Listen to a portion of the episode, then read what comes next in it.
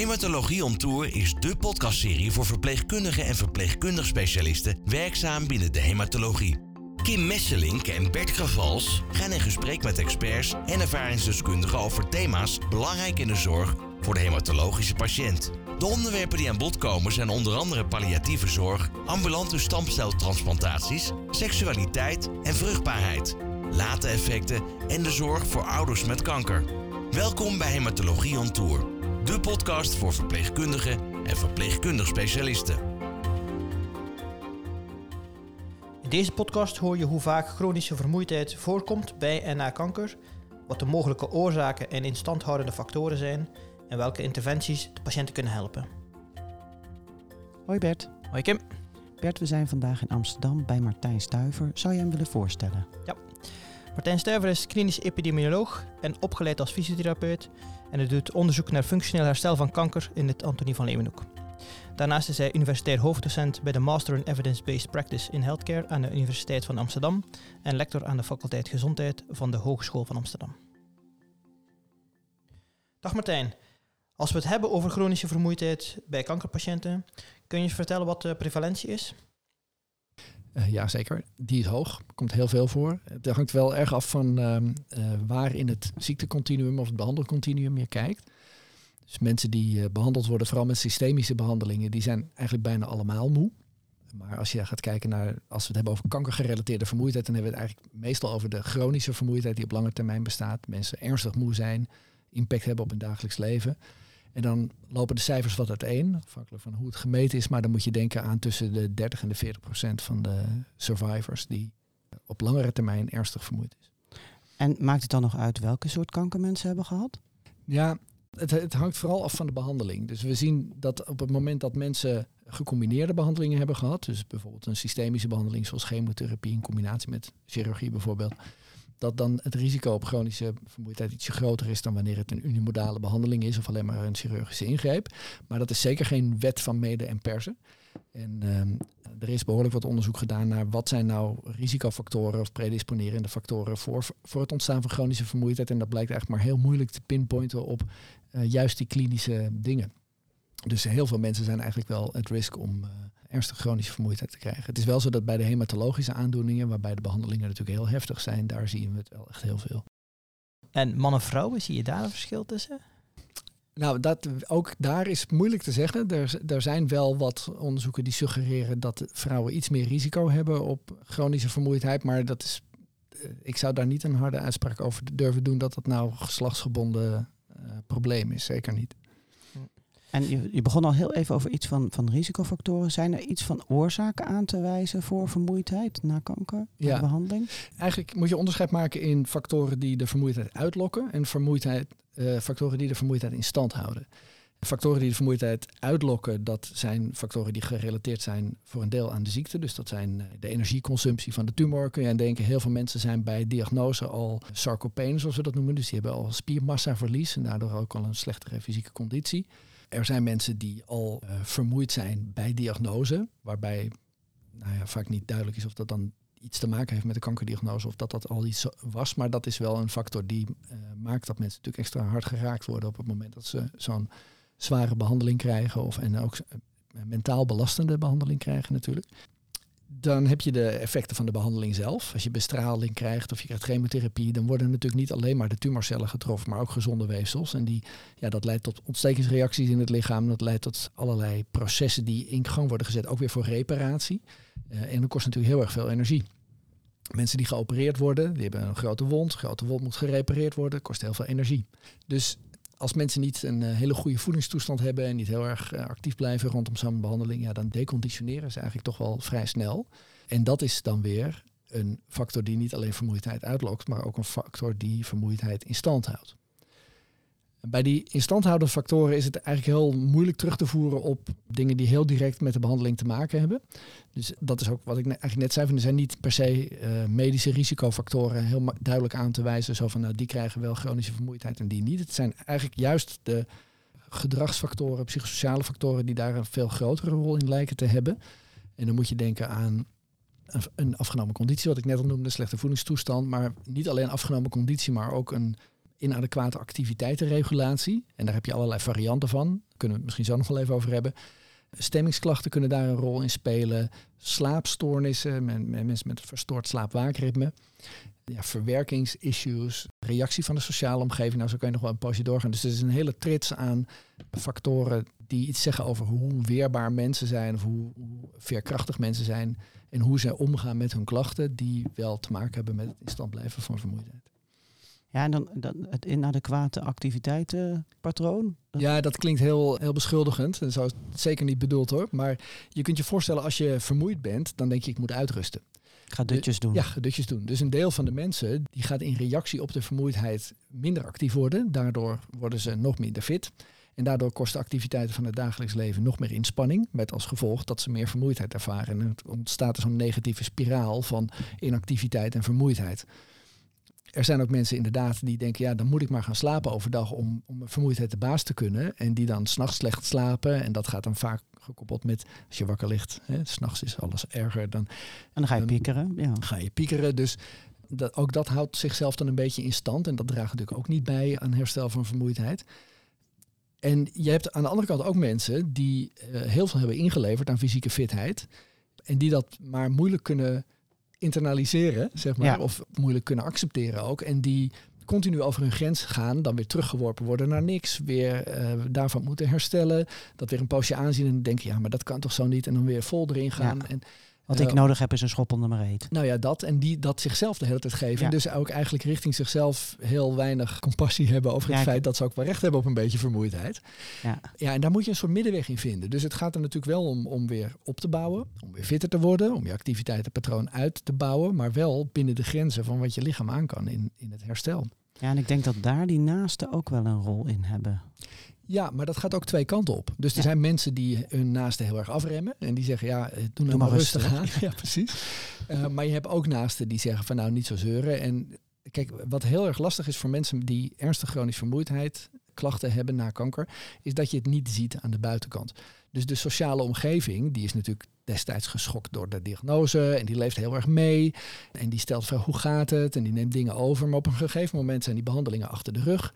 We gaan een paar maanden voorbij. Het leven gaat verder voor iedereen. En die sociale omgeving die, die neemt dan een beetje natuurlijk af in de manier waarop ze een steunsysteem vormen rondom zo'n patiënt, om het zo maar te zeggen. Die zien aan die patiënt niet dat die patiënt heel erg vermoeid is. En als die patiënt dat dan niet zelf duidelijk aangeeft of uh, zegt van ja, dit heb ik nodig of dat heb ik nodig, dan kan er ook een soort ja, misverstand ontstaan bijna waarbij de sociale omgeving heel veel eisen stelt aan iemand, waar iemand helemaal niet naar tegemoet kan komen. Dus het gaat twee kanten op. Ik kan me voorstellen dat uh, het niet alleen het geval is in de sociale omgeving, maar ook als de patiënt in het ziekenhuis voor de verpleegkundige zit. Heb je tips voor verpleegkundigen om dat uh, uit te vragen of om daar toch achter te komen dat iemand chronisch vermoeid is, ook al zie je het misschien niet meteen? Ja, dat is denk ik zeker een risico. Want als, als je iemand ziet zitten en die ziet er verder gezond uit, kom je misschien niet op het idee om dat te vragen. Aan de andere kant is het wel een heel bekend probleem, denk ik. Vermoeidheid is echt een van de, van de belangrijkste lange termijn effecten waar mensen over klagen. En mijn indruk is dat de awareness, zoals dat heet, in Nederland best heel goed is onder uh, zorgend personeel. Um, maar het is natuurlijk wel iets waar je op kunt screenen. En er wordt natuurlijk gescreend in Nederland in de meeste gevallen met de lastmeter. Daar staat ook iets op over uh, vermoeidheidsklachten. Het is altijd goed om er naar te vragen. Maar het is vooral belangrijk om door te vragen. Want een deel van de patiënten die zullen die symptomen misschien een beetje bagatelliseren. Zeggen ja, is logisch, hoort erbij. Uh, een deel zal het accepteren als het is heel problematisch, maar er is toch niks aan te doen. Dus ik hoef het ook niet te adresseren bij de dokter. Ja, en dat soort misverstanden, die wil je natuurlijk wel graag voorkomen. Dus het is wel belangrijk om regelmatig te vragen. En dan op het moment dat je signaleert dat iemand een hoge score voor vermoeidheid heeft of een hoge, hoge ziektelast ervaart door die vermoeidheid, ja, om dan wel daar ook op door te vragen een actie te ondernemen. Wat wij in het ziekenhuis nu uitgebreid aan het implementeren zijn, is uh, dat standaard in de elektronische patiëntendossiers patient reported outcomes worden afgenomen, waaronder dus ook vragenlijsten over vermoeidheid. En dan kun je heel snel terugzien van hé, hey, deze patiënt die scoort boven de norm daar moeten we misschien wat mee. Hè? Want dat is ook wel goed om te weten dat de Nederlanders zijn over het algemeen uh, ook wel eens moe. Hè? Dat is gewoon, We zijn allemaal wel eens moe. Dus je moet wel kijken van is iemand abnormaal moe natuurlijk. Ja, precies. Uh, maar als je dat signaleert, ja, dan, uh, dan moet je daarop doorvragen en kijken wat zijn dan de, de oorzaken en wat kunnen we daarmee.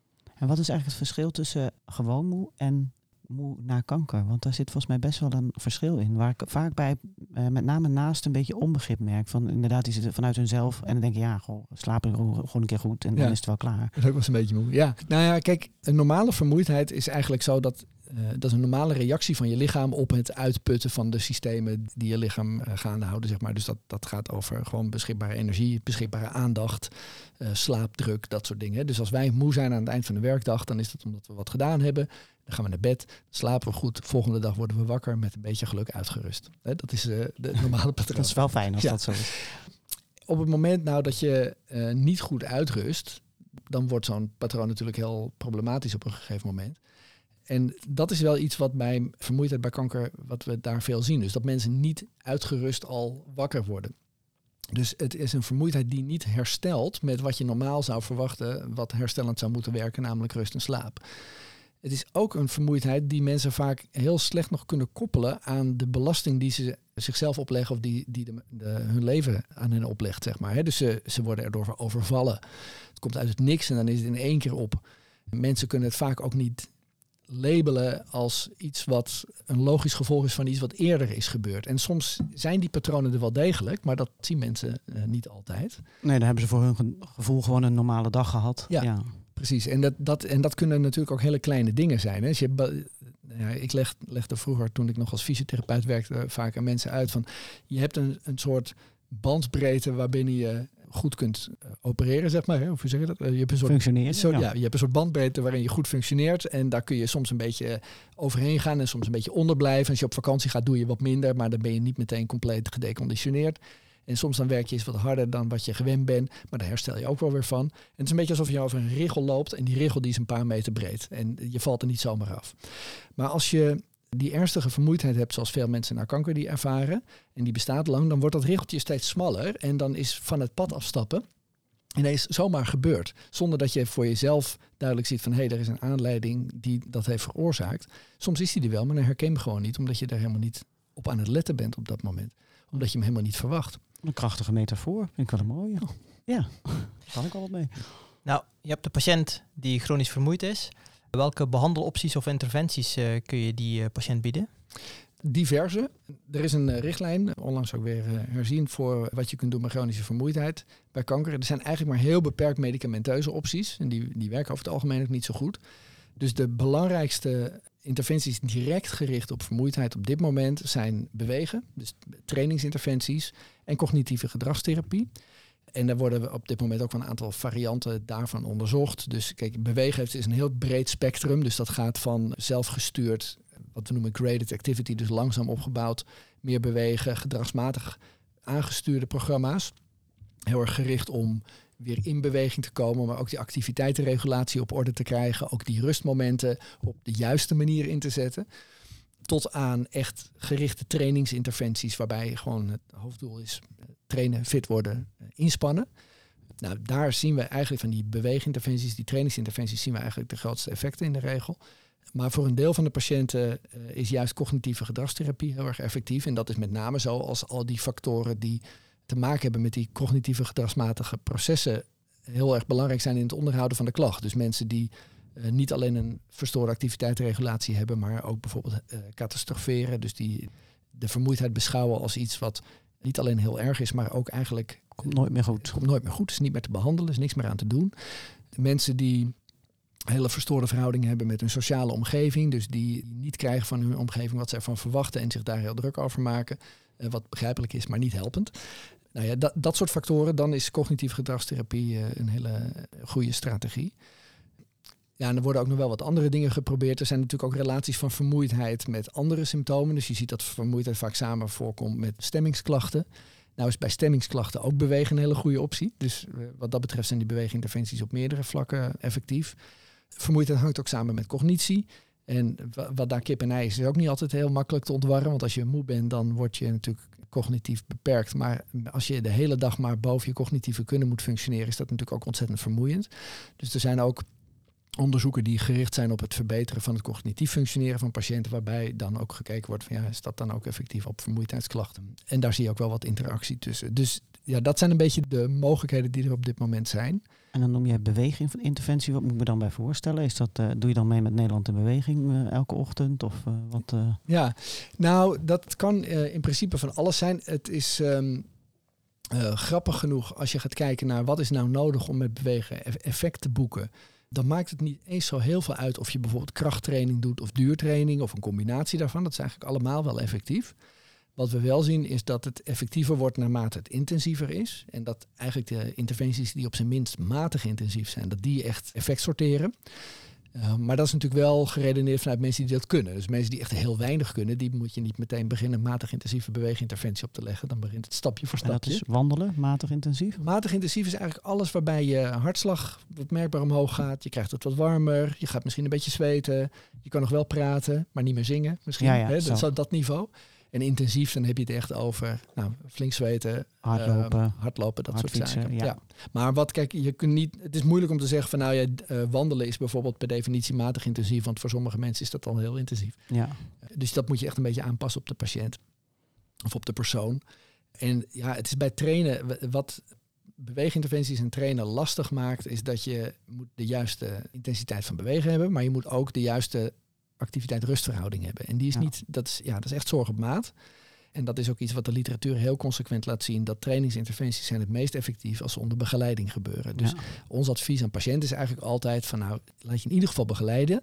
Als je zelf het gevoel hebt van ik kan dit, ik heb een sportverleden, ik weet hoe het moet. Alleen de dosering is nu zoeken.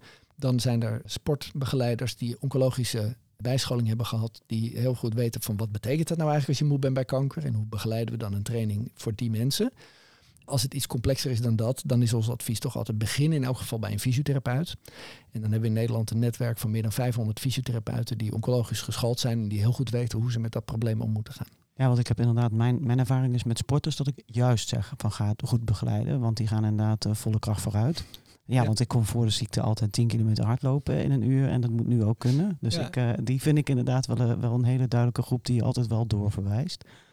Nou vind ik het wel een beetje pijnlijk dat ik begrepen heb dat de fysio oncologische fysiotherapie niet voor iedereen vergoed wordt. Want als je alleen chemotherapie krijgt, dan is het niet vergoed, heb ik begrepen. Ja, ja, dat komt niet door die chemotherapie. Dat komt eigenlijk omdat fysiotherapie over het algemeen niet in het basispakket zit. En er zijn een paar uitzonderingen uh, waar we vroeger wel gebruik van konden maken. Dus wat jij nu net noemt, Vroeger was het zo dat als je een operatie kreeg voor borstkanker en daarna chemotherapie, dan kon je gebruik maken van de aanspraak op herstel na een operatie. Dat is eigenlijk een beetje oneigenlijk gebruik natuurlijk, want het gaat om de chemotherapie, maar dat was een constructie die werkte. En nu zien we bij borstkanker dat neoadjuvante therapie de norm is. En dan werkt die truc niet. En dan wordt het dus voor heel veel mensen inderdaad niet vergoed. Ja, dat is pijnlijk en jammer. Heb je nog trucs? Nou, nee, niet echt. Het moet in het aanvullend pakket zitten. Dus je, maar goed, je bedenkt natuurlijk niet, ik ga me eens aanvullend verzekeren voor het geval ik kanker krijg. Dus dat is natuurlijk ook wat er zo onrechtvaardig aan is. Hè. De mensen worden er overvallen en hebben dan niets om op terug te vallen. We zijn een hele harde lobby aan het voeren nog steeds, omdat wij vinden dat voor een aantal indicaties bewegen eigenlijk gewoon standaard onderdeel van de zorg moet zijn. En als je gaat kijken naar de internationale richtlijnen, dan zegt bijvoorbeeld de ASCO-richtlijn, wat een heel invloedrijke richtlijn is op het gebied van oncologische zorg, iedereen die chemotherapie krijgt, die zou in principe ook een beweeginterventie moeten krijgen. Of bewegen zou tenminste ter sprake moeten worden gebracht. Ja. Nou, het is natuurlijk een beetje moeilijk om tegen mensen te zeggen, je moet gaan bewegen, dat moet onder begeleiding, maar dat moet je verder zelf maar uitzoeken. Dus ik vind als je zo'n richtlijn opstelt, dan moet je daar ook consequenties aan ja, dat vind ik dus inderdaad ook pijnlijk als ik dat tegen mensen zeg. En ja. zeggen, ja, maar ik, ik ben niet aanvullend verzekerd. Ik werk zelf met AJA's. Dus zijn mensen die vaak het laagste van het laagste verzekerd zijn. Want ik ben 18 en wat kan mij nou gebeuren? Ja, precies. Ja, dat. Ja, ja. je voorziet dat niet. En dan inderdaad moet ik ze adviseren van, ja, ga maar naar fysio. Maar ondertussen weet ik dan ook niet zo goed uh, of ze dat inderdaad wel kunnen betalen. Nee, boodschap voor de zorgverzekeraars. Ja, Ping. Ja, nou ja, dat beslissen de zorgverzekeraars niet helemaal zelf natuurlijk. Daar zit ook nog een zorginstituut en een, uh, en een overheid bij. Maar ja, het is iets wat we steeds op de kaart proberen te krijgen. En het, het gaat natuurlijk niet alleen om vermoeidheid. Het gaat ook om fitheid. Het gaat om dagelijks functioneren, kwaliteit van leven. Het gaat ook om risico's op de lange termijn. Want voor een aantal vormen van kanker weten we dat mensen die meer actief zijn, het risico op uh, terugkeer van de ziekte kleiner is, dat de overleving beter is. Uh, en dat komt ook omdat het risico op allerlei andere aandoeningen die door inactiviteit, denk aan hart- en vaatziekten, ontstaan minder is. Dus er zit een hele belangrijke secundaire preventiecomponent in om mensen in beweging te houden na de behandeling. En vermoeidheid is daar een belangrijk argument in. Maar er is nog een hele reeks aan andere argumenten Ja. Waarom je ook zou moeten zeggen, dat moet gewoon standaard onderdeel van de behandeling zijn. Zijn er nog andere onderzoeken die lopen of die onlangs afgerond zijn ehm, naar andere interventies dan eh, bewegen bij vermoeidheid na kanker? Nou, die heb ik niet allemaal per se op een rijtje. Ik zei al, mijn domein is vooral eh, het beweegonderzoek. Ik weet dat er onderzoek is gedaan naar eh, lichttherapie bijvoorbeeld. Eh, er lopen een aantal studies naar cognitie en ook, en we hadden het net in de voorbespreking even over psychoactieve medicatie. Ja, en er lopen een aantal, of zijn net afgerond studies die meer gericht zijn op zelfmanagement van vermoeidheid bijvoorbeeld. Dus er gebeurt nog wel het een en ander omheen. En het is ook zo dat die effect van bewegen, die zijn heel solide vastgesteld voor de curatieve fase. Eh, en ook voor de, tijdens de behandeling dus en, daarna. Maar voor patiënten die op palliatieve opzet worden behandeld, is eigenlijk het, eh, het bewijs nog een stuk zwakker. Dus we hebben net eh, zelf een hele grote internationale studie afgerond. in vijf Europese landen en Australië. Waarin we een beweeginterventie hebben onderzocht voor mensen die uitgezaaide borstkanker hebben. En ja, die dus in een palliatief traject zitten en in dat traject natuurlijk ook vermoeidheidsklachten ervaren. Nou, dat is toch weer van een andere orde, ook in, hoe dat ontstaat. En daar hebben we ook een eh, begeleide beweeginterventie eh, aangeboden voor een aantal weken onder begeleiding van een hele deskundige fysiotherapeut. Want dan moet je natuurlijk ook rekening houden met botmetastase en dat soort dingen. Dus dat maakt het allemaal nog ietsjes complexer. Ja, en die interventie hebben we net eh, afgerond. En ja, ik mag er alleen helaas nog niks over zeggen, want de resultaten die, die zijn nog niet gepubliceerd, maar die, die komen er binnenkort aan. Eh, En waar we kunnen we die lezen? Ja, dat is altijd de vraag natuurlijk. Hè. Eh, Ik, kan, ik kan wel eh, zeggen de New England Journal of Medicine. Maar De Lancet, ja. Je kunt het al proberen. ja, ik, Ja. eh, nee, ik, dat weet ik nog niet.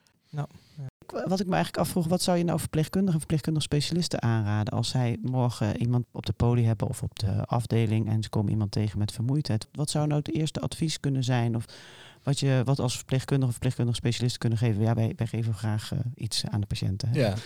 Ik denk de, de eerste twee dingen die je kunt doen, is het normaliseren in de zin dat je, eh, je moet er sowieso natuurlijk aandacht voor hebben, dat om te beginnen, maar dat je laat merken van het is niet raar dat je dit hebt, want dat, sommige mensen vinden dat ook nog.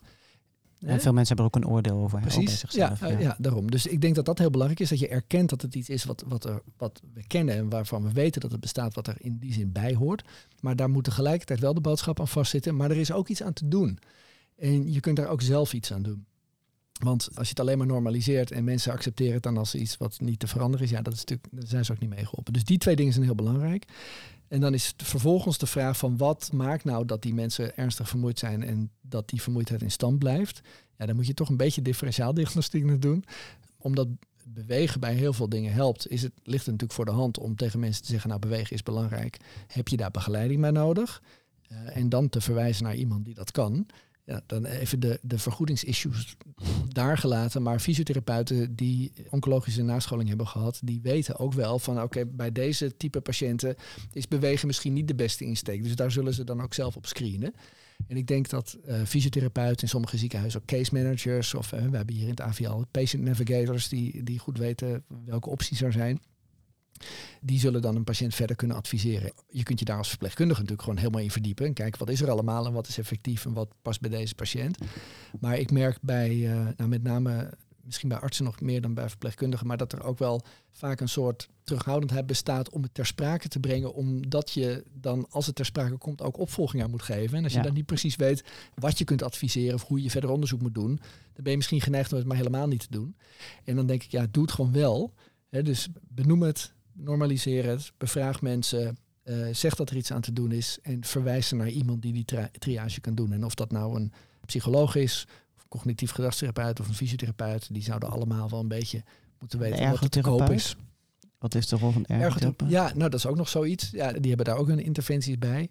Ergotherapeuten die eh, zijn bijvoorbeeld veel bezig met het, leren omgaan met de beperkte energie, energy conservation. Dus hoe, hoe voorkom je dat er allerlei energie weglekt aan zaken die dat niet waard zijn? Hoe deel je je dag zo in dat je de dingen die echt belangrijk voor je zijn, dat je die kunt doen? Eh, hoe betrek je je omgeving daar ook in? Dus die kunnen ook heel veel bijdragen. Maar het is altijd een beetje zoeken we naar wat heeft iemand nodig en waar zit bij iemand het haakje om, eh, om het te verbeteren. Ja, ja, maar ik merk dat de haakjes bij de fysiotherapeut er altijd wel zijn. Hoor. Dat mensen kennen dat en dat is bekend. Dus dat is ook makkelijk om ze naar te verwijzen. Ja. Ja. Zeker. Duidelijk, denk ik. Hè? Dankjewel. Graag gedaan. Tot zover Hematologie on Tour, de podcast voor verpleegkundigen en verpleegkundig specialisten.